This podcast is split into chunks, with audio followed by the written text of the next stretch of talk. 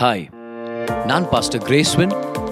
நீங்கள் கேட்க போகிற இந்த செய்தியில் தேவன் உங்களை எவ்வளோ அதிகமாக நேசிக்கிறார்னு ருசி பார்த்து அது நிமித்தம் நீங்கள் எவ்வளோ நல்லா வாழ முடியும்னு பார்க்க போகிறோம். கவனமாக கேளுங்க, மெசேஜை என்ஜாய் பண்ணுங்க.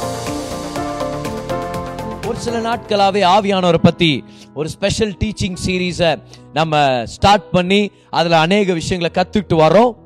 இன்றைக்கும் அதை நான் தொடர போகிறேன்.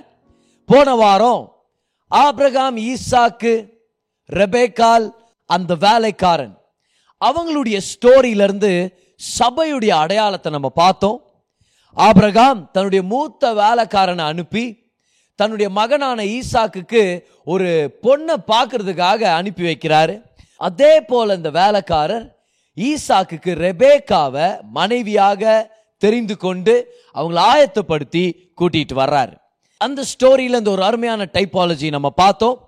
எப்படி ஆபிரகாம் பிதாவாகிய தேவனுக்கு அடையாளமாக இருக்கிறார்னு, எப்படி ஈசாக்கு குமாரனுக்கு அடையாளமாக இருக்கிறார், அந்த வேலைக்காரர் ஆவியானவருக்கு அடையாளமாக இருக்கிறார், எப்படி தகப்பன் பிள்ளைக்காக ஒரு மனவாட்டி ஆயத்தப்படுத்துறதுக்காக வேலைக்காரன் அனுப்புனாரோ அதே போல தேவன் நம்ம எல்லாருமே, நம்ம தான் ரெபேக்கா, சபையான நம்மளை ஆயத்தப்படுத்தி குமாரனான இயேசு கிறிஸ்துவை சந்திக்க வைக்கிறதுக்காக ஆவியானவர் அனுப்பி வச்சிருக்கிறாருன்னு சொல்லி நம்ம பார்த்தோம். ஒரு ஆசீர்வாதமான டீச்சிங் அது.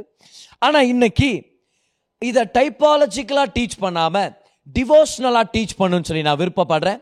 அதே பேசேஜ்ல இருந்து ஒரு சில சத்தியங்கள், ஆனா தேவ பக்திக்கு ஏதுவான ஒரு சில நன்மையான விஷயங்கள், பிராக்டிக்கலான காரியங்களை, ஒரு சில விஷயங்களை எடுத்து காமிக்கலாம்னு சொல்லி நான் விருப்பப்படுறேன். ஸோ இதே ஸ்டோரி ஆதியாகமம் இருபத்தி நான்காம் அதிகாரம். ஆனால் ஆவியானவருடைய ஒரு முக்கியமான ஊழியத்தை பற்றி, அவர் நம்மளுக்கு செய்கிற ஒரு சில நன்மைகளை பற்றி நம்ம பார்க்க போகிறோம். வாங்க, ஜெனசிஸ் சாப்டர் டுவெண்ட்டி ஃபோர் அதோடைய முதல் இரண்டு வசனங்களை படிக்கிறேன், கவனிங்க. ஆபிரகாம் வயது சென்று முதிர்ந்தவனானான், கர்த்தர் ஆபிரகாமை சகல காரியங்களிலும் ஆசீர்வதித்து வந்தார். அப்பொழுது ஆபிரகாம் தன் வீட்டில் உள்ளவர்களில் வயதில் மூத்தவனும், ஆனா இந்த ஸ்டேட்மெண்ட் கவனிங்க, தனக்கு உண்டான எல்லாவற்றிற்கும் அதிகாரியுமாகிய தன் ஊழியக்காரனை நோக்கி. இவர் ஊழியக்காரன் தெரியும், மூத்த வேலைக்காரன் தெரியும், ஆனா இந்த ஸ்டேட்மெண்ட்டை இன்னைக்கு நம்ம ஃபோக்கஸ் பண்ணலாம் பாருங்க. ஆரம்பத்திலேயே தனக்கு உண்டான எல்லாவற்றிற்கும் அதிகாரி யார்? இது இந்த வேலைக்காரன். இவர் யார் அடையாளம்? ஆவியானவர் அடையாளம். ஆவியானவர் யாரு? பிதாவின் சகல சம்பத்துகளின் நிர்வாகியாக இருக்கிறார், அதிகாரியாக இருக்கிறார். இன்னொரு வசனத்தை உங்களுக்கு எடுத்து காமிக்கிறேன். யோவான் பதினாறாம் அதிகாரம் அதுடைய பதிமூணாம் வசனமும் பதினஞ்சாம் வசனமும். சத்திய ஆவியாகிய அவர் வரும்போது, அப்ப ஆவியானவர் பத்தி தான் பேசிட்டு இருக்கிறார். பதிமூணாம் வசனம் பாருங்க. சத்திய ஆவியாகிய அவர் வரும்போது சகல சத்தியத்திற்குள்ளும் உங்களை நடத்துவார். அவர் தம்முடைய சுயமாய் பேசாமல் தாம் கேள்விப்பட்டவைகளை யாவையும் சொல்லி வரப்போகிற காரியங்களை உங்களுக்கு அறிவிப்பார். பதினாலாம் வசனம் பாருங்க. அவர் என்னுடையதில் எடுத்து உங்களுக்கு அறிவிப்பதினால் என் என்னை மகிமைப்படுத்துவார். அப்ப இயேசு சொல்றார், ஆவியானவர் என்கிட்ட இருக்கிற விஷயங்களை உங்களுக்கு சப்ளை பண்ணுவார்ன்றார். இப்ப அவர்கிட்ட என்ன இருக்குது? அப்ப ஜீசஸ் கிட்ட என்ன இருக்குது? பதினஞ்சாம் வருஷம் பாருங்க.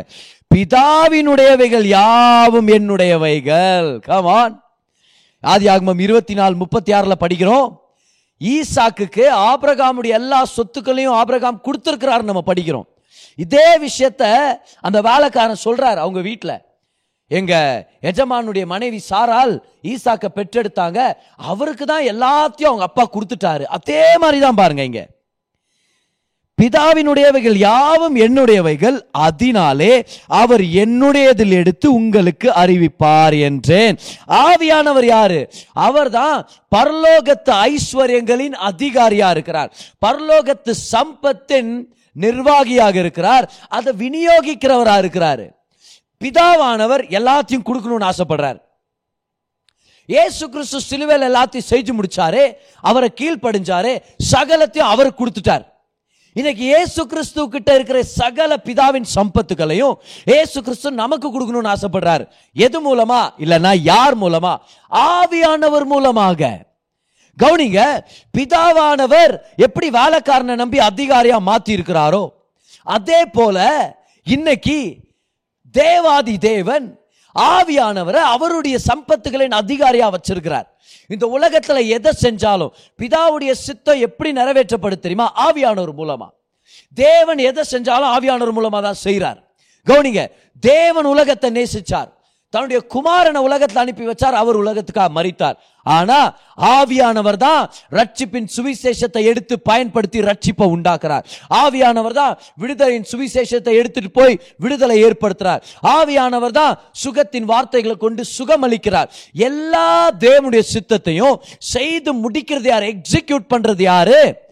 ஆவியானவர். ஏன்? ஏன்னா அவர் தான் அதிகாரி, அவர் தான் மேனேஜர், அவர் தான் நிர்வாகியா இருக்கிறார், அவர் தான் விநியோகிக்கிறவரா இருக்கிறார். பிரதர், எனக்கு ஆண்டோடைய ஆசீர்வாதங்கள் வேணும், சம்பத்துகள் வேணும், அவர் எனக்காக வச்சிருக்கிற வரங்கள் வேணும், தயவு வேணும், கிருபை வேணும், நன்மை வேணும், ஜீவன் வேணும், சுகம் வேணும், விடுதலை வேணும், செழிப்பு வேணும், உயர்வு வேணும், எல்லாம் கர்த்தர் உங்களுக்கு தருவார். ஆனா அது எல்லாவற்றையும் ஒரு மேனேஜர் கீழே வச்சுட்டாரு. யார் அந்த மேனேஜர்? The Holy Spirit. எழுதிக்கங்க உங்க நோட்ஸ்ல, ஆவியானவர் தான் பரலோகத்து ஐஸ்வர்யங்களின் அதிகாரியா இருக்கிறார், அவர் தான் பரலோகத்து சம்பத்தின் நிர்வாகியா இருக்கிறார். He is the manager of heaven's wealth. எதுக்குங்க அத? இன்னைக்கு என்ன வேணாலும் அவர்கிட்ட தான் வரணும். அப்ப என்ன பதர் செய்யணும்? நானு என்னுடைய முக்கியமான வேலை என்னது? உங்களுடைய முக்கியமான பொறுப்பு ஆவியானவரோட ஒரு நட்பை வளர்த்திருக்கிறது. அவரை கனப்படுத்தணும், அவருக்கு அடங்கி இருக்கணும், அவருக்கு இணங்கணும். அவர் நமக்காக நன்மைகளை செய்வார். அவர்தான் பரலோகத்து சம்பத்தின் அதிகாரியாக இருக்கிறார். ஹalleluya. He is the manager of heaven's wealth. இன்னைக்கு நீங்க என்ன செய்யணும்? அவரோட ஒரு நட்பை வளர்த்துக்கணும். ஆக்சுவலா உங்கள்கிட்ட ஒரு நல்ல செய்தியை சொல்ற பாருங்க. அவரோட நீங்க நட்பை வளர்த்துக்கணும்னு சொல்றதை விட அவருடைய நட்பை நீங்க ஏற்றுக்கொண்டு அவர்கிட்ட நெருக்கமா போகணும். ஏன்? ஏன்னா அவர் தான் நட்போட உங்ககிட்ட ஓடி வந்துட்டு இருக்கிறாரு. ஒருவேளை நீங்க இன்னும் நம்பல, நான் உங்களுக்கு எடுத்து காமிக்கிறேன் பாருங்க. வாங்க, ஆதியாகமம் இருபத்தி நாலு அதோடைய பதினேழு பதினெட்டு பாருங்க. அந்த வேலைக்காரன் ரெபேக்கால நோக்கி ஒரு சில விஷயங்களை எப்படி அதை செஞ்சு பிடிக்கிறாரு பாருங்க. அப்பொழுது அந்த ஊழியக்காரன், ஆவியானவர் கடையாளம், அவளுக்கு எதிர்கொண்டோடி, கமான், நம்ம அவரை நோக்கி ஓடி போல, நம்ம அவர்கிட்ட போய் பிளீஸ் ஹோலி ஸ்பிரிட் என்கிட்ட ஃப்ரெண்டா இருங்க, நான் ரொம்ப நல்லவன் இல்ல, நம்ம போல ஆவியானவர் நம்ம கிட்ட ஓடி வர்றாரு. நல்லா கவனிங்க. அப்பொழுது அந்த ஊழியக்காரன் அவளுக்கு எதிர்கொண்டு ஓடி, உன் குடத்தில் இருக்கிற தண்ணீரில் கொஞ்சம் குடிக்க தர வேண்டும் என்று அவரு வருந்தி கேட்கிறார், ரிக்வெஸ்ட் பண்ணி கேட்கிறாரு. இங்கிலீஷ்ல இருக்கும் பாருங்க, பிளீஸ் அப்படின்ற வார்த்தை இருக்கும். Give me a little water. இதுல இருந்து என்ன தெரிஞ்சுக்கிறீங்க? ஆவியானவர் கட்டாயப்படுத்துறவர் இல்ல, தள்ளுறவர் இல்ல, இழுத்துட்டு போறவர் இல்ல. ஆவியானவர் ஜென்டிலானவர். அவர் ரிக்வெஸ்ட் பண்றாரு, அவர் ஏக்கத்தோட ஓடி வர்றாரு. இமேஜின் பண்ணுங்க, ரெபேக்கால் தண்ணியை எடுத்துட்டு கிணத்தை விட்டு வெளியே வரும்போது இந்த வேலைக்காரர் ஓடி போய் கேட்டாரா, அம்மா கொஞ்சம் தண்ணி குடுமா, கொஞ்சம் தண்ணி குடுமா, போதும். கவனி கவனிங்க நல்லா கவனிங்க. ஆவியானவருக்கு நீங்களும் நானும் தேவையில்லை, நீங்களும் நானும் வேணும்னு ஆசைப்படுறாரு. உங்களுக்கு புரிஞ்சுச்சோ இல்லையா? கவனிங்க கவனிங்க கவனிங்க. அன்னைக்கு அந்த வேலைக்காரனுக்கு தண்ணி வேணும்னா அவர் கூட ஒட்டகத்தோட வந்த எத்தனை வேலைக்காரங்க இருந்திருக்கிறாங்க? அவருடைய அசிஸ்டன்ட்டுங்க. இவர் தான் மூத்த வேலைக்காரன், இவர் தான் அதிகாரி, இவர் மேனேஜர். எத்தனை வேலைக்காரங்களை கூட்டிட்டு வந்தாரு? பத்து ஒட்டகங்களுக்கு பத்து வேலைக்காரங்களை கூட்டிட்டு வந்திருந்தாலும் பத்து பேர் இருக்கிறாங்களே, இவருக்கு தண்ணி வேணும்னா அவங்கள கூப்பிட்டு கேட்டிருக்க மாட்டாரா? ஒரே ஒரு ஸ்னாப் தான் பாருங்க, டேய் தம்பிங்களா தண்ணி கொடுப்பா, தாகமா இருக்குது. அட பத்து பேர்ல மூணு பேர் அதையா நான் போறேன், ஐயா நான் போறேன் அப்படின்னு கடகடன் கீழே போய் அங்க இருக்கிற வெஸ்ல இருந்து எடுத்து தண்ணி கொடுத்துருக்க மாட்டாங்களா? கமான், அந்த கிணறு பக்கத்துல தானே இருக்குது.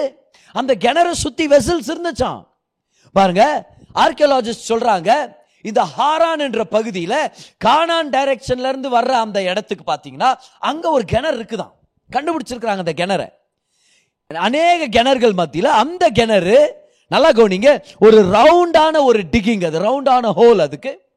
ஆனா இறங்கி போய் தண்ணி எடுக்கிறதுக்கு ஸ்டெப்ஸ் இருக்குதா, ஒரு ஃபிளைட் ஆஃப் ஸ்டேர்ஸ் சொல்லுவோம் இல்லையா, ஸ்டெப்ஸ் இருக்குது கீழே இறங்கி போய் தண்ணி எடுக்கிறதுக்கு. அது மட்டும் இல்லை, அந்த கிணத்துக்கு வெளியே அதுக்கு பக்கத்தில் பார்த்தீங்கன்னா வித்தியாசமான வெவ்வேறு மிருகங்கள் தண்ணீர் குடிக்கிறதுக்காக வித்தியாசமான ஷேப்ல பாத்திரங்களா இருந்துச்சான். சரியா, கல்லால செய்யப்பட்டது, களிமண்ணால செய்யப்பட்டது, இதை கண்டுபிடிச்சிருக்கிறாங்க பாருங்க. இன்னொன்னு என்னன்னா, அங்க சுத்து வட்டாரத்துல இருந்த எல்லா கிணறு மத்தியில அந்த கிணத்துல இருந்தா நல்ல சுவையான தண்ணீர் கிடைச்சுதான். அப்போ இந்த கிணறா இருக்கலாமே, அந்த வேலைக்காரரும் ரெபேக்கால சந்திச்ச அந்த சீன் இந்த கிணறு தாண்ட நடந்திருக்கலாம், கண்டிப்பா வாய்ப்பு இருக்குது. அப்ப அந்த இடத்துல ட்ரப்ஸ் இருக்குது, அந்த இடத்துல பாத்திரங்கள் இருந்திருக்குது. வரப்போற பயணிகள் அங்க தண்ணீர் எடுத்து குடிக்கிறதுக்காக, இவர் மட்டும் ஒரே ஒரு சுடுப்பாட்டு, எனக்கு தண்ணி வேணும்பா எடுத்துட்டு வாங்கப்பா அப்படின்னா, ஏய் யாரங்க அப்படின்னா டக்குன்னு போய் எடுத்து குத்துட்டுப்பாங்க. அவ்வளோ வேலைக்காரன் இருக்கும்போது ஏன் ரெபேக்கா கிட்ட ஓடி போய் கேட்கிறார் தண்ணிய? ஏன் அவர் நினைச்சாருன்னா எவ்வளவு நான் தண்ணி எடுத்து குடிக்கலாம் அந்த வேலைக்காரங்க கையில இருந்து. ஆனா ஏன் ரெபேக்கா கிட்ட ஓடி போனாரு? ரெபேக்கா கிட்ட போய் ஆமாக்கும் தண்ணி கொடுமா அப்படின்னு ஏன் கேட்டாரு? ஏன் அவருக்கு ரெபேக்கா கிட்ட இருக்கிற தண்ணி தேவை இல்லை. தண்ணி வேணா இவங்களே மொண்டு தராங்க, ரெபேக்கா தேவை. Come on. Oh, the Holy Spirit does not need your help. He wants you. அவருக்கு உங்க உதவி தேவையில்லை, அவருக்கு நீங்க வேணும். கவனிங்க, கர்த்தருக்கு ஏன் உதவி தேவையில்லை, அவருக்கு நான் வேணும். அவ்வளோ பேர் உதவிக்கு இருக்கும் போது என்கிட்ட ஓடிவன் தண்ணி கேட்டாருன்னு அர்த்தம் என்கிட்ட பேசணும்னு ஆசைப்படுறாரு, என்கிட்ட ஒரு உறவாடணும்னு ஆசைப்படுறாரு, என்கிட்ட ஒரு நட்பு வேணும்னு ஆசைப்படுறாரு. அவருக்கு நான் வேணும்னு தான் அர்த்தம். பாருங்க, அன்னைக்கு ஏசு சமாரிய ஸ்திரீ கிட்ட பேசுறதுக்காக கிணற்ற உட்காந்துக்கிறாரு. அந்த அந்த லேடியும் வராங்க, அவங்கள்ட்ட ஒரு கிளாஸ் தண்ணி கேட்டுனுக்கிறாருமா, கொஞ்சம் தண்ணி கொடுமா தாகமா இருக்குது அப்படின்ட்டு. யோசிச்சு பாருங்க, வானத்தை பூமியும் படைச்ச தேவன் பாறையிலிருந்து தண்ணீரை கொண்டு வந்தவர், வனாந்திரத்தில் ஆறுகளை ஓட செஞ்சாரு ராஜாக்களுக்காக. அன்னைக்கு யுத்தத்தின் மத்தியில கர்த்தர் சிம்சோனுக்காக ஒரு எலும்புல இருந்து தண்ணீர்களை கொண்டு வந்தாரு தாகத்துக்காக. வானத்திலிருந்து நாற்பது வருஷம் மன்னாவை கொடுத்தாரு அவர். இந்த தேவன் போய் ஒரு ஹியூமன் பீயிங்கிட்ட போயிட்டு கொஞ்சம் தண்ணி கொடுமான்னு கேட்டாருன்னா என்ன அர்த்தம்? அவருக்கு தண்ணி வேணுமா இல்ல நீங்க வேணுமா? அவருக்கு அந்த தண்ணி மேல தாகம் இருக்குது, அதை விட அதிகம் அவருக்கு உங்க மேல தாகம் இருக்குது. See, when God asked me for water, he was not thirsty for the water, he was thirsty for me. பக்கத்துல இருந்து பார்த்து சொல்லுங்க, தேவன் உங்க மேல தாகமா இருக்கிறார். சொல்லுங்க பார்க்கலாம், தேவன் உங்க மேல தாகமா இருக்கிறார். அன்னைக்கு ரெபேக்கால்ட்ட போய் தண்ணீரை கேட்டாருன்னா அத்தனை வேலைக்காரங்க இருந்து வெசல்ஸ் எல்லாம் ரெடியா இருந்து ரெபேக்காட்ட போய் தண்ணி கேட்டாருன்னா அவர் தாகமா இருந்தது தண்ணீருக்காக இல்ல, அவர் தாகமா இருந்தது ரெபேக்காலுக்காக. எழுதிங்க, the Holy Spirit wants me அப்படின்னு எழுதிங்க பார்க்கலாம். He wants you. வானாதி வானங்களை படைத்த தேவனுடைய சம்பத்துக்கு அதிகாரியானவருக்கு நீங்க வேணும், உங்களுடைய உறவு வேணும். அவர் சொல்றாரு, உன் குடத்துல இருந்து எனக்கு தண்ணி கொடுமா. அங்கே எவ்வளோ குடம் இருக்குது, அங்கே நிறையா குண்டாங்க இருக்குது, சொன்னா இவங்க கூட நாலஞ்சு குண்டா வைத்து தண்ணி ரொப்பி குத்துருவானுங்க. எனக்கு உன் குடத்துல இருந்து தண்ணி வேணும். உன் குடத்துல இருந்து என்ன அர்த்தம் தெரியுமா? அவர் சொல்றாரு, எனக்கு உன் வாழ்க்கையில் ஒரு பங்கு வேணும், உன் நாளில் எனக்கு ஒரு இடம் வேணும், உன்னுடைய டைம் எனக்கு கொஞ்சம் தர முடியுமா, உன்னுடைய எனர்ஜி எனக்கு கொஞ்சம் தர முடியுமா, உன்னுடைய நாளில் என்கிட்ட நட்பை வளர்த்துக்கிறதுக்கு நீ எனக்கு தர முடியுமா, உன்னுடைய அட்டென்ஷனை தர முடியுமா, உன் பிரச்சனத்தை தர முடியுமா. ஏன் நம்ம அவருடைய பிரச்சனத்தை ஏங்குறதை விட அவர் தான் நம்மளுடைய பிரச்சனத்துக்காக ஏங்குறார். இன்னைக்கு ஆவியானவர் உங்க குடத்துல இருந்து தண்ணியை கேட்கிறாரு, என் குடத்துல இருந்து தண்ணியை கேட்கிறாரு. நம்மளுடைய குடம் ஒரு வேலை இருபத்தி நாலு மணி நேரமா இருந்தா எப்படி யோசிச்சு பாருங்களேன். ஏன் அந்த நாள்ல ஒரு சில நிமிடங்கள், ஒரு மணி நேரம், ஒரு சில நிமிடங்கள் ஏன் அவருக்கு நம்ம தரக்கூடாது? ஒரு நட்பை வளர்க்கறதுக்காக. நம்ம அவர்கிட்ட ஓடி போல நட்பு வேணும்னு, அவர் நம்மளை தேடி வந்திருக்கிறார். அதனால தான் உங்கள்கிட்ட தைரியமா சொல்றேன், அவர் உங்களுக்கு நண்பரா இருக்குது விருப்பப்படுறார். ஏன்னா இந்த ஐடியாவை நம்ம ஸ்டார்ட் பண்ணல, இந்த ஐடியாவை நம்ம கொண்டு வரல, இது ஏதோ மனுஷன் உற்பத்தி பண்ண ஒரு மதத்து நிமித்தம் வரல, இது தேவனுடைய திட்டத்து நிமித்தம், ஆவியானுடைய உள்ளத்து நிமித்தம், அவருடைய ஏக்கத்தினால ஆரம்பமான விஷயம். அதனால தான் படிக்கிறோம் ரெண்டு கொரிந்தியர் பதிமூணு பதினாலுல கர்த்தராகிய இயேசு கிறிஸ்துவுடைய கிருபை, நம்ம கிருபை இல்ல அவருடைய கிருபை, அவர் கொடுக்கிறார்.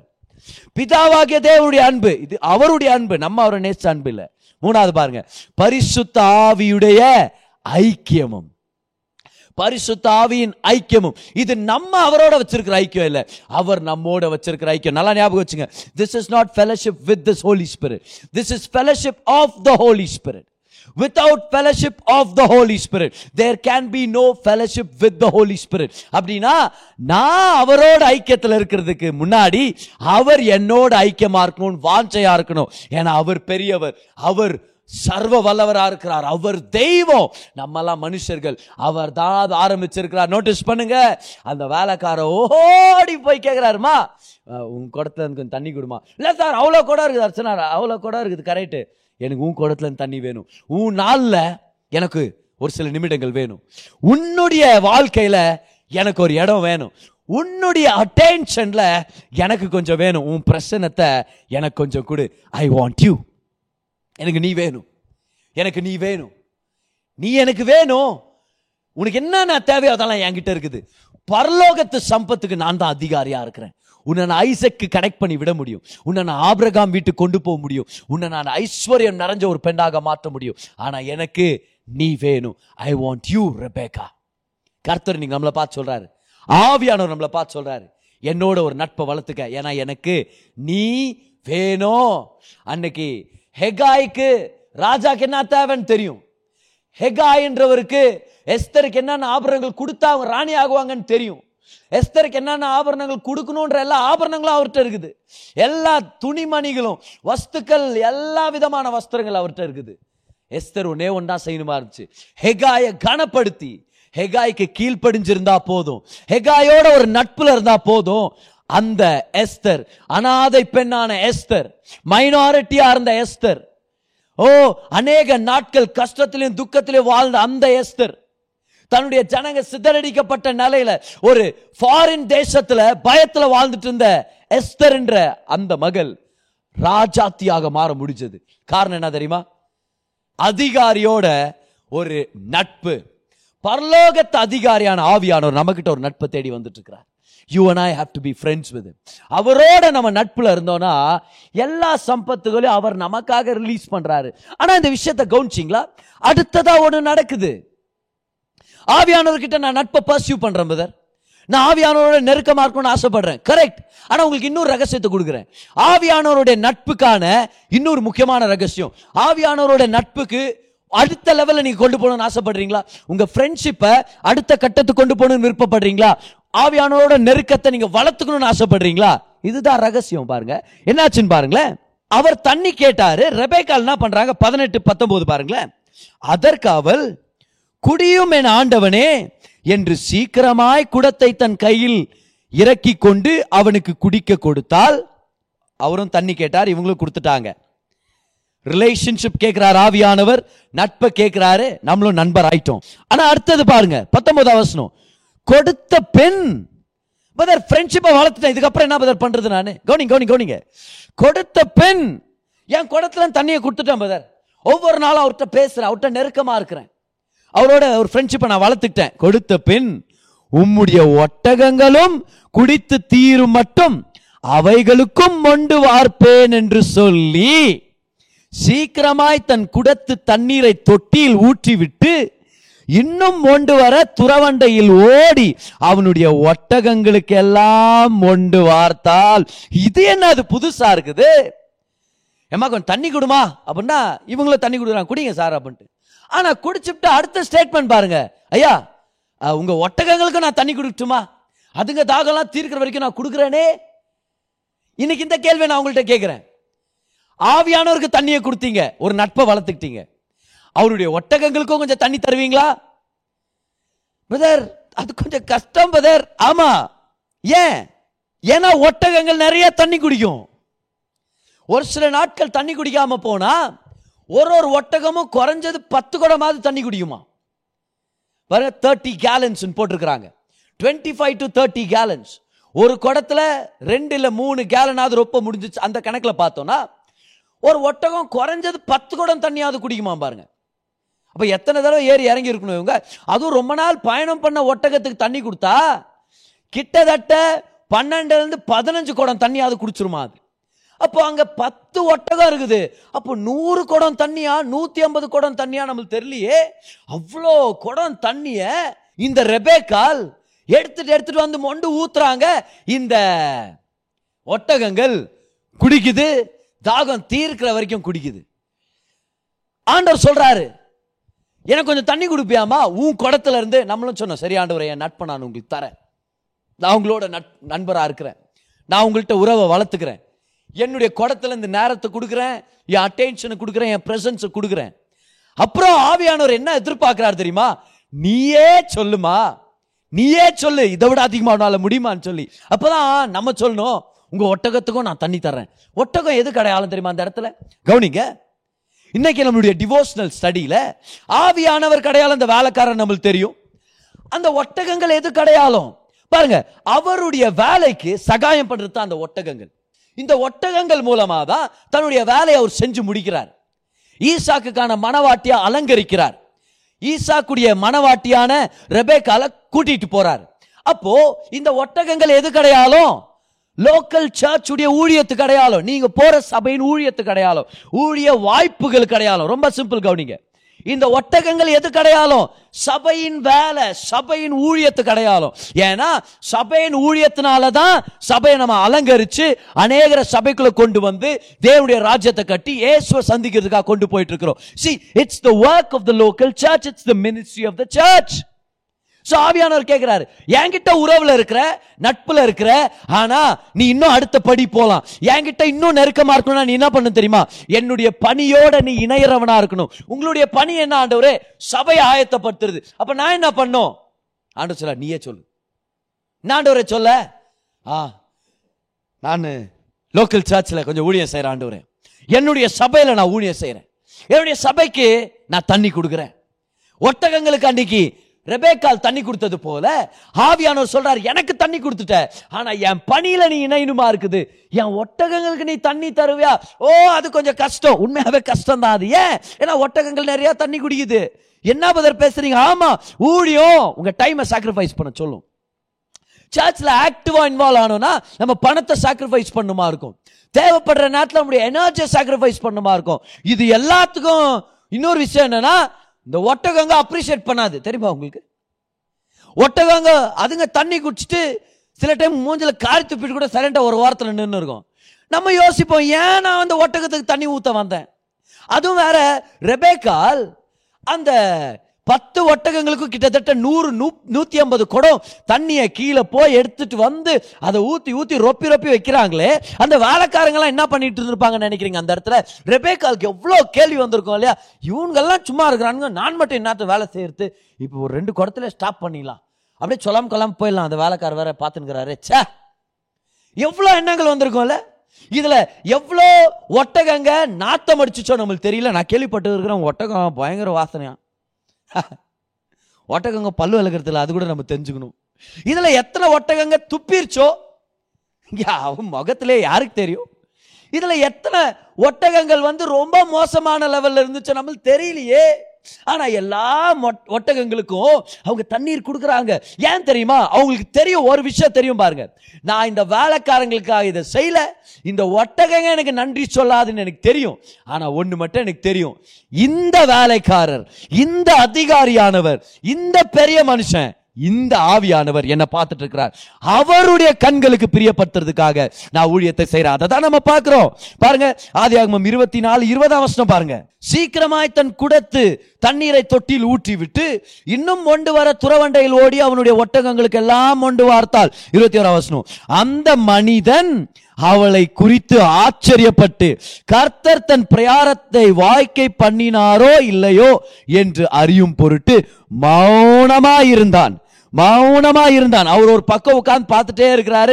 இந்த அம்மா தண்ணி எடுத்துட்டு வந்து ஊத்திட்டே இருக்கிறாங்க. அவர் உட்காந்து பார்த்துட்டே இருக்கிறார், இந்த அம்மா தண்ணி எடுத்துட்டு வந்து ஊத்திட்டே இருக்கிறாங்க. நல்லா கவனிங்க, ஒரு சில தடவை ஊழியத்தில் இருக்கும் போது, சர்ச்ல வாலண்டியர் வேலை செய்யும் போது, காணிக்கைகள் தசம பாகங்கள் மூலமா நம்ம சர்ச்சை சப்போர்ட் பண்ணும் போது, நம்மளுடைய டைமையும் எனர்ஜியும் சாக்ரிஃபைஸ் பண்ணி இன்வால்வ் ஆகும் போது ஒரு சில ஒரு சில தடவை எப்படி தோணும் தெரியுமா? நான் அவங்களாம் சைலண்டா இருக்கிறாங்க, நான் மட்டும் நாத்துக்கு பண்ணும். ஒரு சில தடவை தோணும் பாரு, இந்த நாத்தம் பிடிச்ச ஒட்டகத்துக்கு போய் நான் தண்ணி தரணுமா? இவங்களெல்லாம் நான் அஷரிங் பண்ணி கிரீட் பண்ணுமா? இவங்களெல்லாம் உட்கார வைக்கணுமா? நான் ஒருத்தரும் அப்ரிஷியேட் பண்ண மாட்டேங்கிறாங்க, ஒருத்தரும் பாராட்ட மாட்டேங்கிறாங்க. ஒரு தவறு நடந்த உடனே யார் தவறு பண்ணுதுன்னு கேட்கிறாங்க. ஏன்னா ஒரு சில தடவை அப்படி ஆயிரும். ஒரு சில தடவை அந்த மாதிரி ஒரு கடினமான சூழல் ஏற்படலாம். அந்த நேரத்தில் நம்மளுக்கு என்ன தெரியுமா கேள்வி வரும்? ஆவியானவரே, ஏன் சைலண்டா இருக்கிறீங்க? ஏன் நான் எவ்வளோ கஷ்டப்படுறேன்னு உங்களுக்காக, நான் என்னுடைய சபையில இணைஞ்சு நான் ஊழியர் செஞ்சுட்டு இருக்கிறேன், ஏன் சைலண்டா இருக்கிறீங்க? ஆனா விஷயத்தை கவனிச்சிங்களா?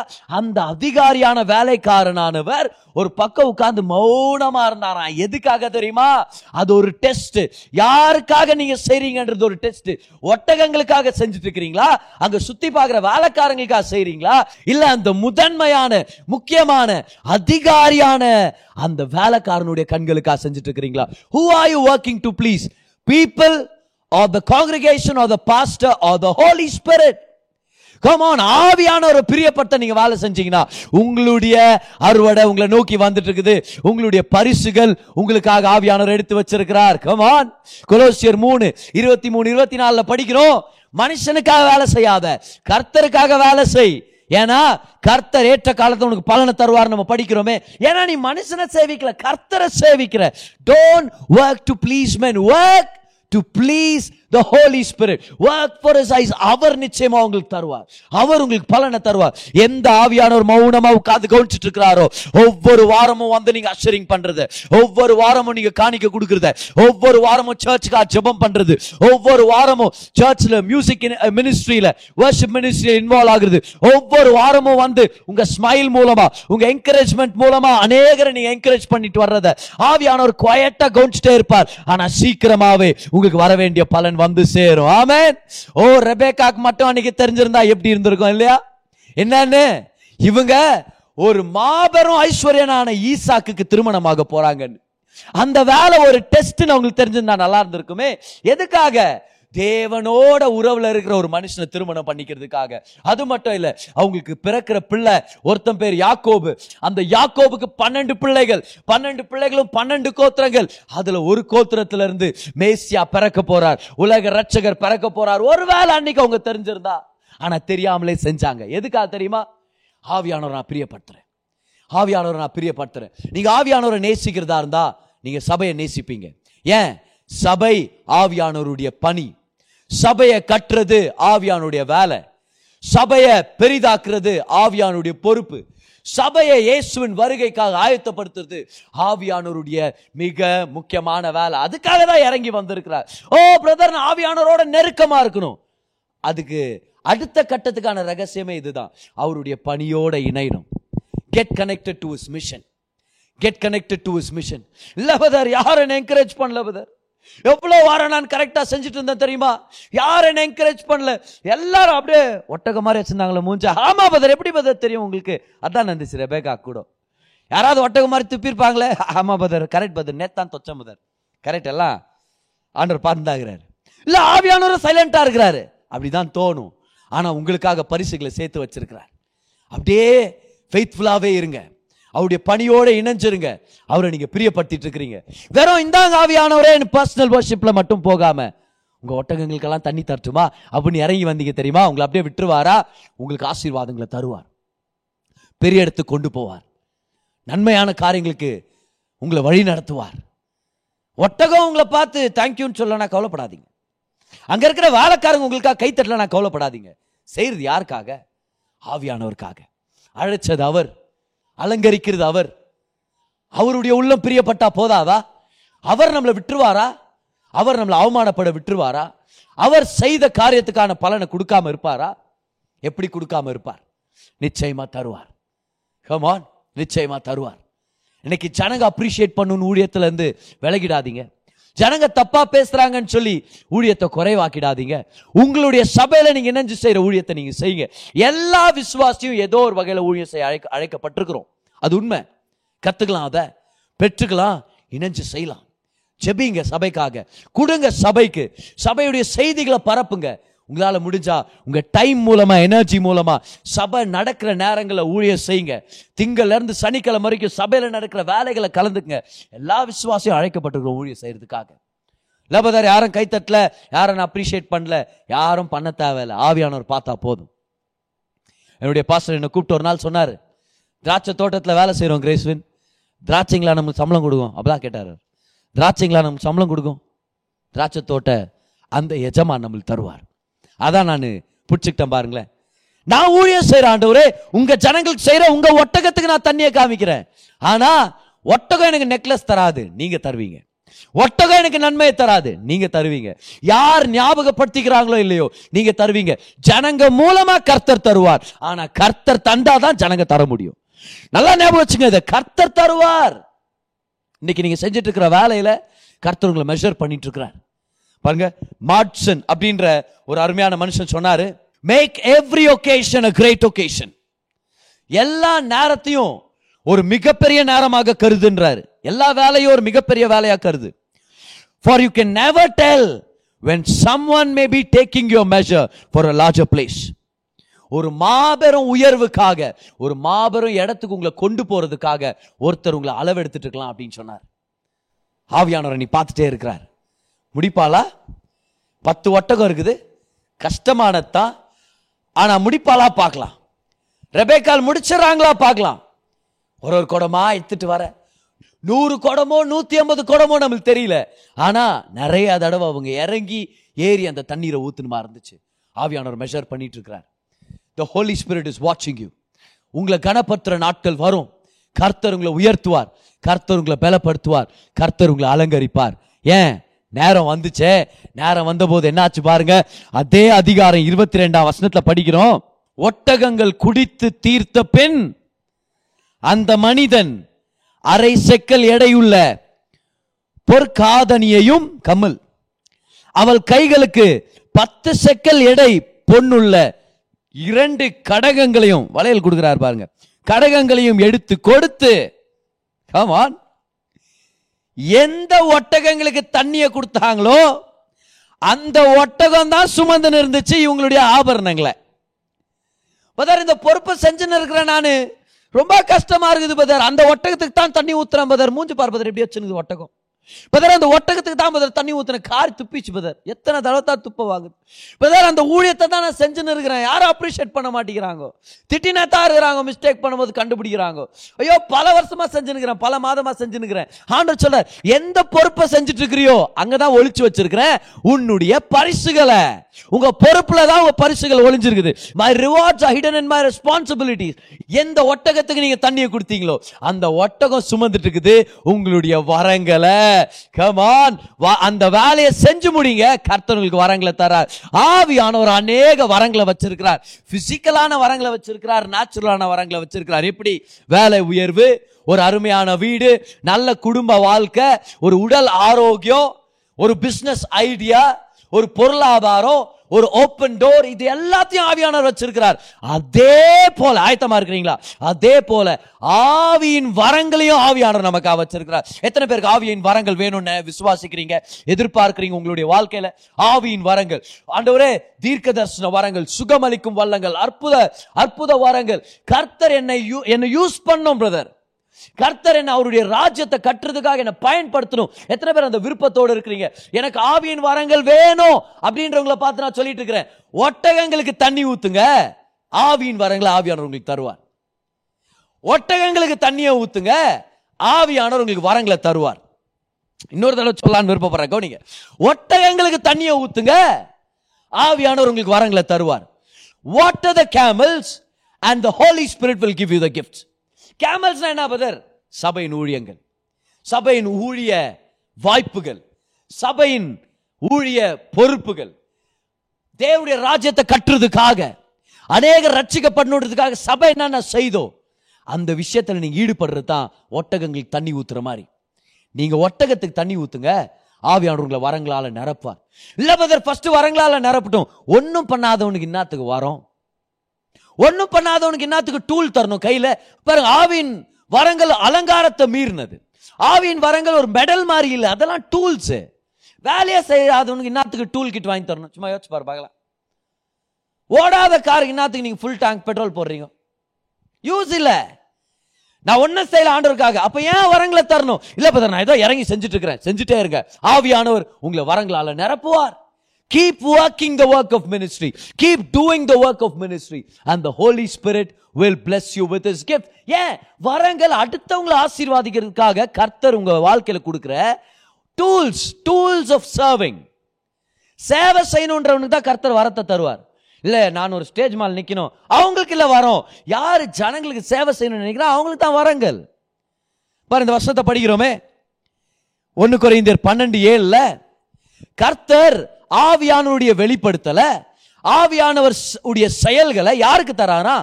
அநேகர் பயனடைகிறதுக்காக தரானாம். இது பர்சனல் பெனிஃபிட்காக இல்ல. உங்களுக்கு கர்த்தர் ஆவியின் வரங்களை கொடுத்தாருனா அது வேற ஒருத்தர் பயனடைகிறதுக்காக. அப்ப வேற ஒருத்தர் பயனடைகிறதுக்காக வேலை செய்யாதவனுக்கு வரங்கள் எப்படி கிடைக்கும்? நீங்க இறங்குங்க, வேலை செய்யுங்க, பிரசங்கம் பண்ணுங்க, வர்ஷிப் டீம்ல ஜாயின் ஆகுங்க, உங்களுக்கு பாட தெரிஞ்சா. Come on, Sunday school ministry il involve agunga, ushering team, volunteers team, communion elements team, come on, greeting team, parking team, endha team irukudhu ungalude church la ungalku open ah irangunga, volunteer pannunga. Neenga volunteer panningina karthar velai seirare brother. Volunteer la brother avangala koopta nalla irukum, nalla niyavachunga. Idha சபைன்றது ஒரு மாபெரும் பணி, இது ஒரு மாபெரும் தேவனுடைய செயல். இதுல பங்கு பெறதுக்கு நம்ம தான் ரொம்ப ஆசீர்வதிக்கப்பட்டவங்களா நம்ம கருதுமா இருக்குது. இன்விடேஷன் வெயிட் பண்ணாதீங்க. ஒரு சில தடவை இன்விடேஷன் கிடைக்கும், ஒரு சில தடவை அழைப்பு கிடைக்கும். அப்பா ஒரு உதவி தேவைப்படுது, நீங்க வரீங்களா நீங்க வரீங்களா அப்படின்னு. ஆனா வராத போது கவலைப்படாதீங்க. You have to volunteer yourself. வாலண்டியர்னா அதுக்கு இன்னொரு அர்த்தம் என்னது? அதுல நம்ம எந்த ஊதியமும் எதிர்பார்க்காம கூட வேலை செய்ய ஆயத்தமா இருக்கணும், அதான வாலண்டியர். பைபிளை பாருங்க, எத்தனை பேர் மாவீரர்கள் அவங்களா முன் வந்து வேலையை செஞ்சாங்களே. லோத்தை பிடிச்சிட்டு போகும்போது ஆபிரகாம் கிட்ட யாருமே கட்டளை இல்லை, தேவன் சொல்ல ஆபிரகாம் வாலண்டியர் ஆகிறார். நாலு ராஜாக்களுடைய சேனைகளை தோக்கடிச்சு தன்னுடைய நெஃப்யூவை கூட்டிட்டு வர்றார், வாலண்டியர். Come on. இன்னொரு ஸ்டோரி கூட பார்க்குறோம். காலேபு ஒரு சேலஞ்ச் கொடுக்குறாரு, இந்த கிரியாத் செஃபரை யார் பிடிக்கிறானோ அப்படின்னு. பட் அந்த இடத்துல எத்தனை பேர் இருந்தாங்க, ஆனால் ஒத்னியேல் சொல்றாரு நான் வரேன் நான் வரேன் நான் வாலண்டியர் பண்றேன். அவர் வாலண்டியர் பண்ணாரு. அதே புத்தகத்தை நீங்க படிச்சு பாருங்க, ஜட்ஜஸ் சாப்டர் ஒன். முதல் நியாயாதிபதி யார் தெரியுமா? ஜட்ஜஸ் புக்ல ஒத்னியேல். அவர் தன்னை வாலண்டியர் பண்ணிக்கிட்டாரு. தேவன் ஒத்னியேலை தான் முதல் ஜட்ஜாக ஆயத்தப்படுத்தினார். See, volunteers became great leaders. தாவீதுடைய ஸ்டோரி அதே தானே. உங்க அப்பா சொல்றாரு, மகன் போய் அண்ணனுக்கு டிஃபன்லாம் கொடுத்துட்டு வந்தாரா அப்படின்ட்டு. இவர் கொடுக்க போன இடத்துல கோலியாத்து வரான். கோலியாத்து வந்து கேட்குறான், டேய் ஒத்தை கொத்த வாங்கடா, யாராக இருந்தாலும் ஃபேஸ் பண்ணுறேன் நான் உங்களா அப்படின்ட்டு. நீ ஜெயிச்சா நீங்கள்லாம் ஜெயிச்ச மாதிரி, நான் ஜெயிச்சா நாங்கள்லாம் ஜெயிச்ச மாதிரி. யாரும் தாவீதை தள்ளி விடல. பாரு, போடா போய் சாவடா, எங்களுக்காக சாவு போடா, ப்ளீஸ்ரா சின்ன பையனே, அண்ணனுக்காக சாவ மாட்டியாடா. இல்லை இல்லை இல்லை இல்லை யாரும் தாவீதை ஃபோர்ஸ் பண்ணல. தாவீது சொல்றாரு, இவன் அச்சா நீங்க நான் தெரியும். அவன் பேசுறது எவ்வளவு பகிரங்கமா இருந்துச்சுன்னா ராஜா கூப்பிடா, டேய் பேசாதரா, அப்படியே அச்சர போறான்டா அவன். தாவீது சொல்றா, ராஜாவெல்லாம் என்ன பெரிய மாற்றாவன். அன்னைக்கு ஆடு மேய்க்கும் போது சிங்கம் வந்துச்சு, வாயை கிழிச்சிட்டேன். கரடி வந்துச்சு, அதையும் வாயை கிழிச்சு சா வச்சுட்டேன். இவன் என்ன பெரிய மாற்றா, அங்க காப்பாத்தின கடவுள் இவன்ட்டு வந்து காப்பாற்ற மாட்டாரா, நான் போறேன் என்ன அனுப்பி விடுங்க அப்படின்னு. வாலண்டியர் ஜாயிண்ட் கில்லரா மாறினார், ராஜாதி ராஜாவா வாழ்ந்தார். வாலண்டியர் அவரே தான் முன்னாடி வந்தார். ஏசாயா கர்த்தருடைய சமூகத்தில் இந்த வார்த்தை ஒரு கேள்விப்படுறாரு பாருங்க, யார் போவா நமக்காக? அங்க இருந்த ஏசாயா சொல்றாரு, நான் போறேன் ஆண்டவரே, ஹியர் ஐ ஆம் சென்ட் மீ. நம்மள ஒரு சில பேர் அங்க இருந்தா சொல்லியிருப்போம், ஹியர் ஐ ஆம் சென்ட் ஹிம் அப்படிந்திருப்போம்.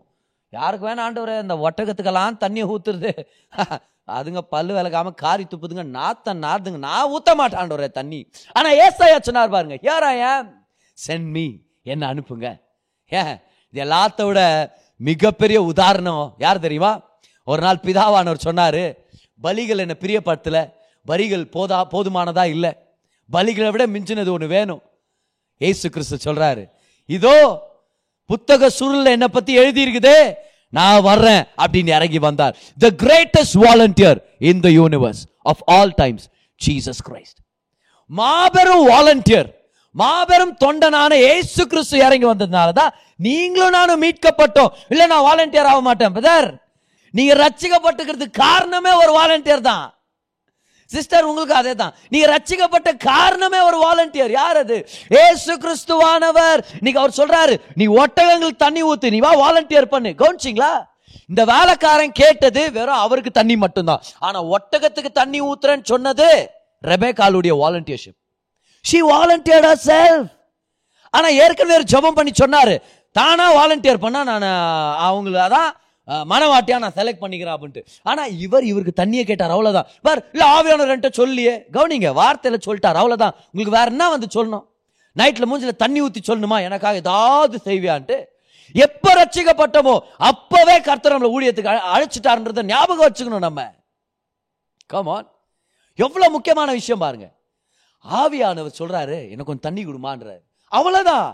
அதுக்கப்புறம் நம்ம சொல்லணும், இந்த ஆவியானவர் என்ன வேலைக்கா வந்திருக்கிறாரு, என்னது அப்படியா நானும் சேர்றேனே, என்ன ஆவியானவரே சபை கட்டுறதுக்காக வந்தீங்களா, அப்ப நானும் சபையில இன்வால்வ் ஆகுறேன்.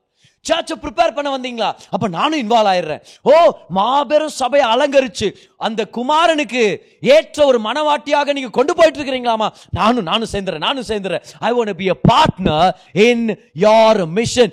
இந்த மனப்பான்மையோட இறங்குறவங்க தான் ஆவியானுடைய வரங்களை பெற்றுக்கொள்ள முடியும்.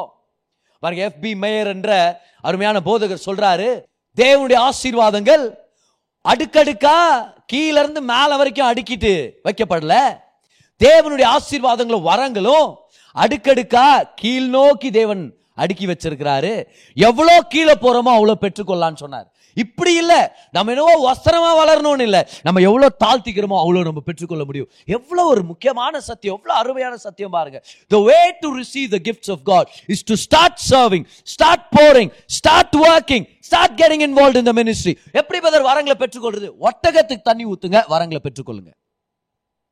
ஒட்டகம்னா சபையின் ஊழியத்தின் வாய்ப்புகள், சபையின் ஊழியங்கள், சபையின் பணி, ஆவியானவருடைய நெருக்கத்தை இன்னும் ஒரு அடுத்த கட்டத்தை நீங்க கொண்டு போகணும்னு விருப்பப்பட்டீங்கன்னா உங்ககிட்ட நான் சொல்றேன், கவனிங்க.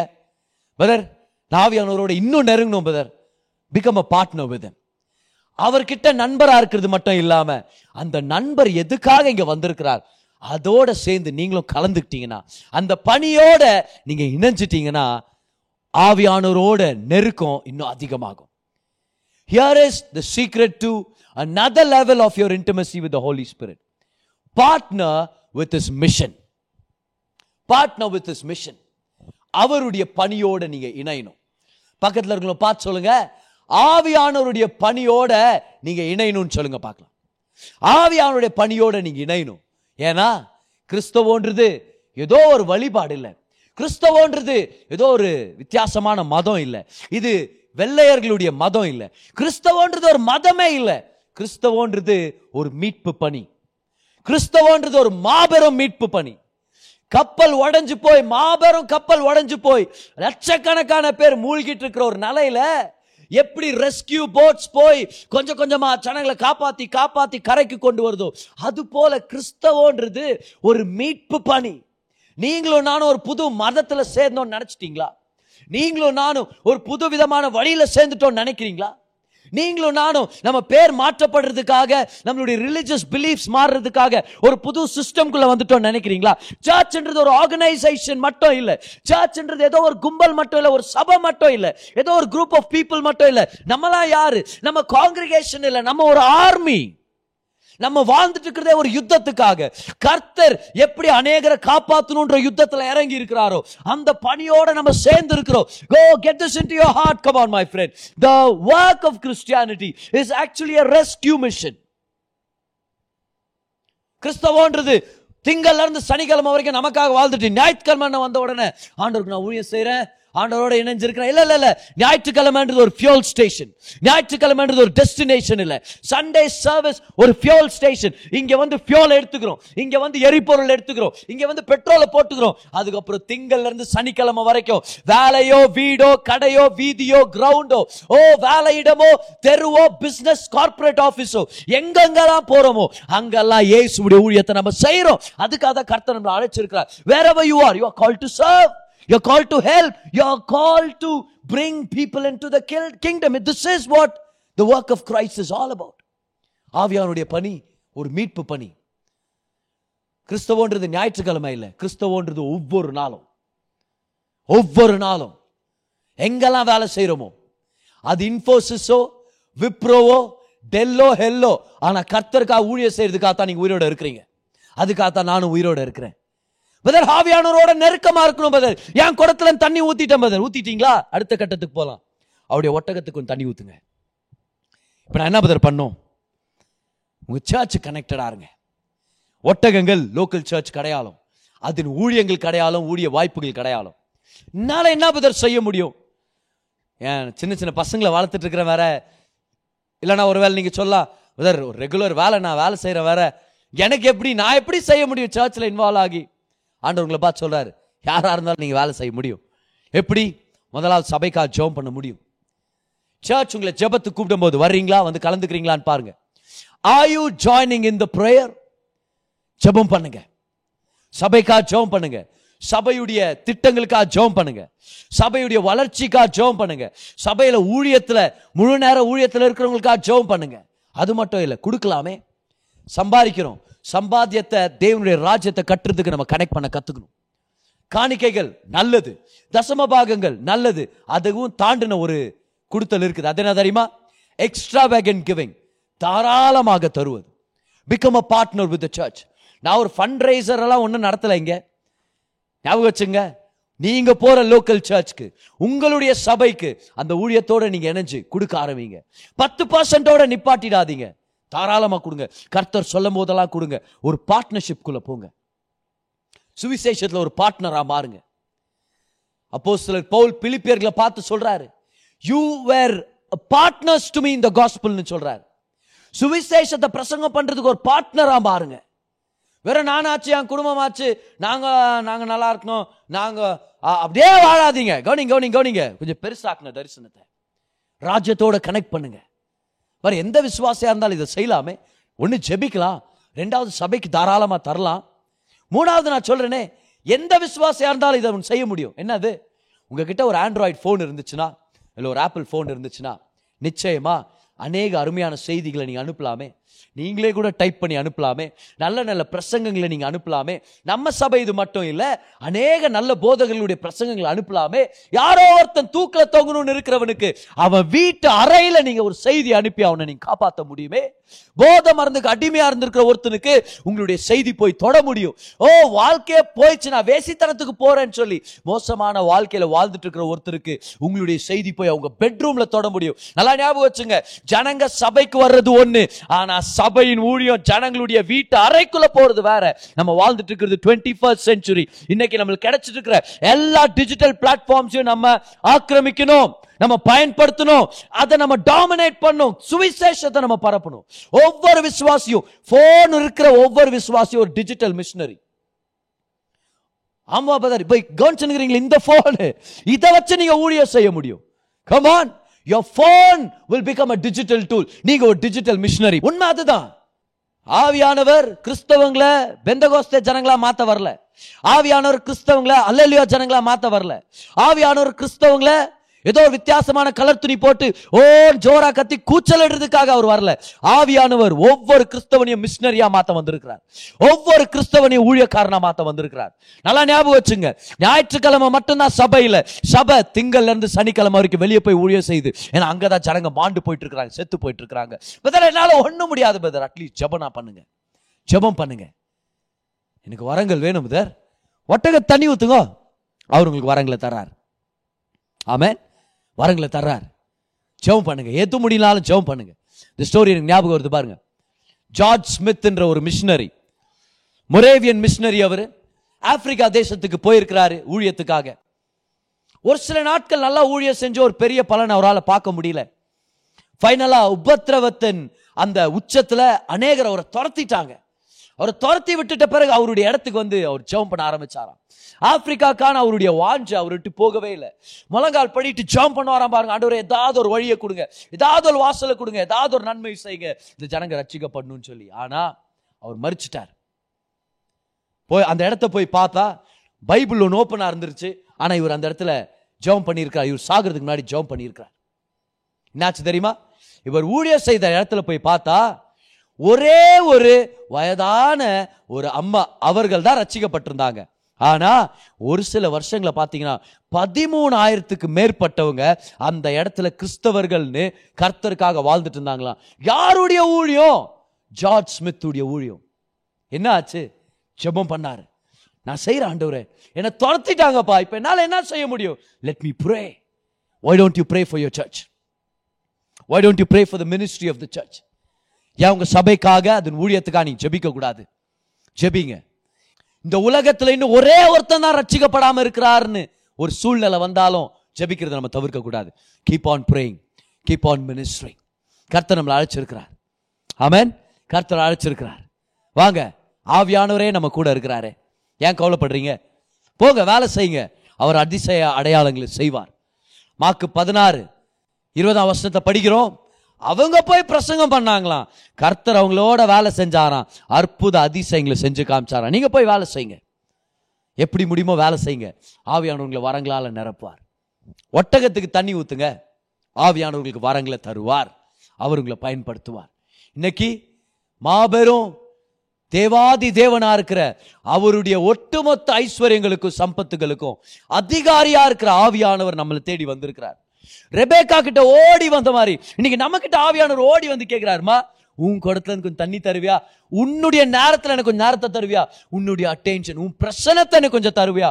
யுவர் ஃப்ரெண்ட்ஷிப், இத்தனை வேலைக்காரர் இருக்கும் போது ஏன் போய் என்ன கேட்டீங்க ஆவியானவரே? ஆவியானவர் சொல்றாரு, ஏமா தண்ணி வேணா அவன் யார்ட்டா கேட்டுக்குவேன், ஆனா நீ வேணா யார்ட்ட கேட்கறது? நான் உன்ட்ட தான் கேட்க முடியும். நான் the Holy Spirit wants you, he wants me. ஆனா அவருடைய உறவுல நீங்க அடுத்த கட்டத்துக்கு போகணும்னா ரெபேக்கால போல அடுத்த ஸ்டெப் நம்ம எடுத்து வச்சு சொல்லலாம், வாலண்டியரா சொல்லலாம். ஆ ஆவியானவரே, உங்க நட்பு ரொம்ப ஆசீர்வாதம்னா, உங்கள்கிட்ட ரொம்ப க்ளோஸா இருக்கிறானா, உங்க ஒட்டகத்துக்கு நான் தண்ணி ஊத்துட்டுமா? உங்க ஊழியத்தில் நான் இன்வால்வ் ஆகிறேன், சபையின் ஊழியத்தில் நான் இன்வால்வ் ஆகிறேன் செய்யுங்க. கர்த்தர் அதுக்காக நம்மளை அழைச்சிருக்கிறார். ஒருத்தர் ரட்சிக்கப்படும் போது ஏற்படுற சந்தோஷம் பரலோகத்தில் ஏற்படுத்துற சந்தோஷத்துக்கு நம்ம ஒரு காரணமா இருக்கலாம். அட்லாண்டிக் ஓஷன்ல ஒரு நாள் ஒரு மிகப்பெரிய புயல், ஒரு கப்பல் கரைக்கு வந்துட்டு இருக்க வந்துட்டு இருக்க அந்த புயல் நிமித்தம் அங்க இருக்கிற பாறைகள்ல இடிச்சு அந்த கப்பல் இடிஞ்சு விழுந்துட்டு இருக்குது. ஒரு பெரிய ஷிப்ரெக், பயங்கரமான மழை, காத்து அடிக்குது, இருள் சூழ்ந்த நேரம், நடுராத்திரி, கப்பல் உடைஞ்சு அங்க இருக்கிற எல்லாரும் தண்ணீருக்குள்ள விழுந்துட்டு இருக்கிறாங்க. எல்லாரும் அந்த அலைகளால் இழுத்து கொண்டு போகப்பட்டிருக்கிற நேரத்துல அந்த கரைக்கு அந்த ஊர் ஜனங்க வந்தாங்களாம் பாருங்க. வந்து நின்று தீப்பங் தீப்பந்தங்களை எரிச்சு ஜனங்களுக்கு ஏதாவது ஒரு சகாயம் பண்ணலான்னு சொல்லி அங்க இருக்கிற ஒரு படகு எடுத்துட்டு உள்ள போனாங்களாம். காப்பாத்தலாம் காப்பாத்தலான்னு உள்ள போனாங்க. ஓ, ஒரு சில முயற்சிகளுக்கு அப்புறம் நல்லா காப்பாத்தி கொண்டு வந்துட்டு இருக்காங்களா. இங்க இருந்து ஜான் ஹோல்டன் அப்படின்ற ஒரு கரையில இருந்து கேட்டாராம், ஐயா எல்லாரையும் காப்பாத்திட்டீங்களா? அவங்க சொன்னாங்களா, எல்லாரையும் காப்பாத்திட்டோம், ஒரே ஒருத்தரை தவிர ஒரே ஒருத்தரை தவிர. இவர் கேட்டாராம், அவரையும் கூட்டிட்டு வந்திருக்கலாமே. அப்ப அவங்க சொன்னாங்களா, நாங்க படகை ஓட்டி ஓட்டி எவ்வளோ டயர்ட் ஆயிட்டோம்னா, அவர் இருக்கிற இடத்துக்கு, அந்த அலைகள் நிறைஞ்ச இடத்துக்கு நாங்க போயிட்டோம்னா உள்ள எங்களால் திரும்பி வந்திருக்க முடியாது, நாங்களும் செத்து போயிருந்திருப்போம், அதனால தான் திரும்பி வந்துட்டோம். அப்ப ஜான் ஹோல்டன் கேட்டாராங்க கரையில இருக்கிறவங்கள பார்த்து, என் கூட யாராவது வர்றீங்களா? இவங்களா டயர்டா இருக்கிறாங்க, ஆனா ஒருத்த மூழ்கிட்டு இருக்கிறான், நம்ம சும்மா இருக்க கூடாது, அவனை நம்ம காப்பாத்தி ஆகணும். அந்த நேரத்துல ஆறு பேர் வாட்ட சாட்டமான வந்து நின்னாங்களாம். நான் வரேன் ஜான், நான் வரேன் அப்படின்னு சொல்லி. ஆனா அவங்க போறதுக்கு முன்னாடி ஜானுடைய தாயார் ஓடி வந்து ஜான் ஹோல்டனை கட்டி பிடிச்சு சொன்னாங்களாம், பா போயிடாதப்பா, உங்க அப்பா அப்படித்தாண்டா போனாரு கடலுக்கு, திரும்பி வரவே இல்லடா, செத்துட்டாரா. டே, உன் சகோதரன் ஞாபகம் இருக்குதா உனக்கு? உங்க அண்ணன் வில்லியம் ரெண்டு வருஷத்துக்கு முன்னாடி கடல்ல தானா போனான் வேலைக்கு, ஆனா வரல, அவனும் தொலைஞ்சு போயிட்டான், இருக்கிறது நீ மட்டும் தான், நீயும் போயிடாதரா, நீ போயிட்ட நானே யாரா பாத்துக்கிறது? அப்ப ஜான் ஹோல்டன் சொன்னாரா, இல்லம்மா நான் போறேன். இன்னும் ஒருத்தன் அங்க மீட்கப்படாம செத்துட்டு காணும் போது நம்ம எல்லாம் எப்படி மௌனமா இருக்கிறது? நான் போயிட்டேன்னா கர்த்தர் உங்களை காப்பாத்துவாருன்னு சொல்லி ஜான் ஹோல்டன் அந்த ஆறு பேர் கூட சேர்ந்து அந்த மீட்கும் படகுல இறங்கி போயிட்டாராம் பாருங்க. ஒரு சில மணி நேரங்களுக்கு அப்புறம் இந்த படகு கரைக்கு வருது. வரும்போது இங்க இருந்து காத்துட்டு இருந்தவங்களா கேட்டாங்களா, ஜான் அவரை காப்பாத்தியாச்சா? அவர் அங்க இருந்து சொன்னாராம் படகுல, அவரை காப்பாத்திட்டேன், யாராவது எங்க அம்மா கிட்ட சொல்லுங்க, நான் காப்பாத்தி கொண்டு வந்துட்டு இருக்கிறது ரெண்டு வருஷத்துக்கு முன்னாடி தொலைஞ்சு போன எங்க அண்ணன் வில்லியம் தான் அப்படின்னு. என்ன மாதிரி ஆனந்தம் இருந்திருக்கும் அந்த தாயுடைய முகத்துல, நம்ம பிதாவுடைய முகத்துல என்ன மாதிரி ஆனந்தம் இருக்கும் தொலைஞ்சு போன அவருடைய பிள்ளைகள் வந்து சேரும் போது. இன்னைக்கும் தொலைஞ்சு போனவங்க நிறைய பேர் இருக்கிறாங்க, நம்ம ஆபீசஸ்ல, நம்ம வீட்டு பக்கத்துல, நம்மளுடைய சுத்து வட்டாரத்துல இன்னைக்கும் இருக்கிறாங்க. அதுல ஒருத்தர் தொலைஞ்சு போயிருந்தாலும் நம்மளுடைய வேலையை நம்ம ஸ்டாப் பண்ணக்கூடாது. The church must go on, prayer must go on, ministry must go on. But what can you do? Can you water the camels? Can you get into the ship? வாங்க மீட்பு பணிக்குள்ள வாங்க. ஆவியானவரோட நெருக்கமா இருக்கிறதுக்கான அடுத்த கட்டமே இதுதான். Get partnered with his mission. அவருடைய மீட்பு பணியோட இணைஞ்சுக்குங்க. இணைஞ்சிட்டீங்கன்னா அவருடைய இருதயத்தை நீங்க பிரியப்படுத்திட்டு இருக்கீங்க. அவருடைய இருதயத்தை நீங்க பிரியப்படுத்திட்டீங்கன்னா அவருடைய ஆசீர்வாதங்கள், நன்மைகள், வரங்கள் எல்லாமே உங்களுக்கு சொந்தமானது. ஒட்டகத்துக்கு தண்ணி கொடுங்க, வரங்களை பெற்றுக்கொள்ளுங்க. Water the camels and receive your gifts. சபைக்கு கனெக்டட் ஆருங்க, ஊழியத்துல இறங்குங்க. ஜெபத்தின் மூலமா, நீங்க கொடுக்கிறது மூலமா, உங்களுடைய செயல்கள் மூலமா, மெசேஜஸ் பாஸ் பண்றது மூலமா சபையை நீங்க ஆசீர்வதிக்கும் போது, சபையுடைய ஊழியத்துல இன்வால்வ் ஆகும் போது ஆவியானவர் அவருடைய குட் ட்ரெஷரை ஓபன் பண்றார். அவருடைய நல்ல பொக்கிஷத்தை திறந்து உங்களுக்கு வரங்களால உங்களை நிரப்புவார். இயற்கையின் வரங்கள், இயற்கைக்கு அப்பாற்பட்ட வரங்கள், நமக்கு தேவையான விஷயங்கள், அதே மாதிரி ஆவிக்குரிய தேவையான விஷயங்கள், ஆவின் வரங்களை உங்களுக்கு கொடுத்து உங்களை ஆசீர்வதிப்பார். ஹalleluya. கரங்களை தட்டி அவருக்கு ஒரு நன்றி செலுத்துங்க. கர்த்தர் நல்லவரா இருக்கிறார். என்ன ஒரு அருமையான ஒரு சத்தியம், என்ன ஒரு முக்கியமான சத்தியம். ஆமென். நீங்க கேட்ட இந்த பாட்காஸ்ட் உங்களுக்கு ஆசீர்வாதமா இருந்திருக்கும், அநேகருக்கு இதை ஷேர் பண்ணுங்க. மீண்டும் அடுத்த பாட்காஸ்ட் உங்களை சந்திக்கிற வரைக்கும் ஞாபகம் வச்சுக்கங்க, தேவன் உங்களை அதிகமாக நேசிக்கிறார்.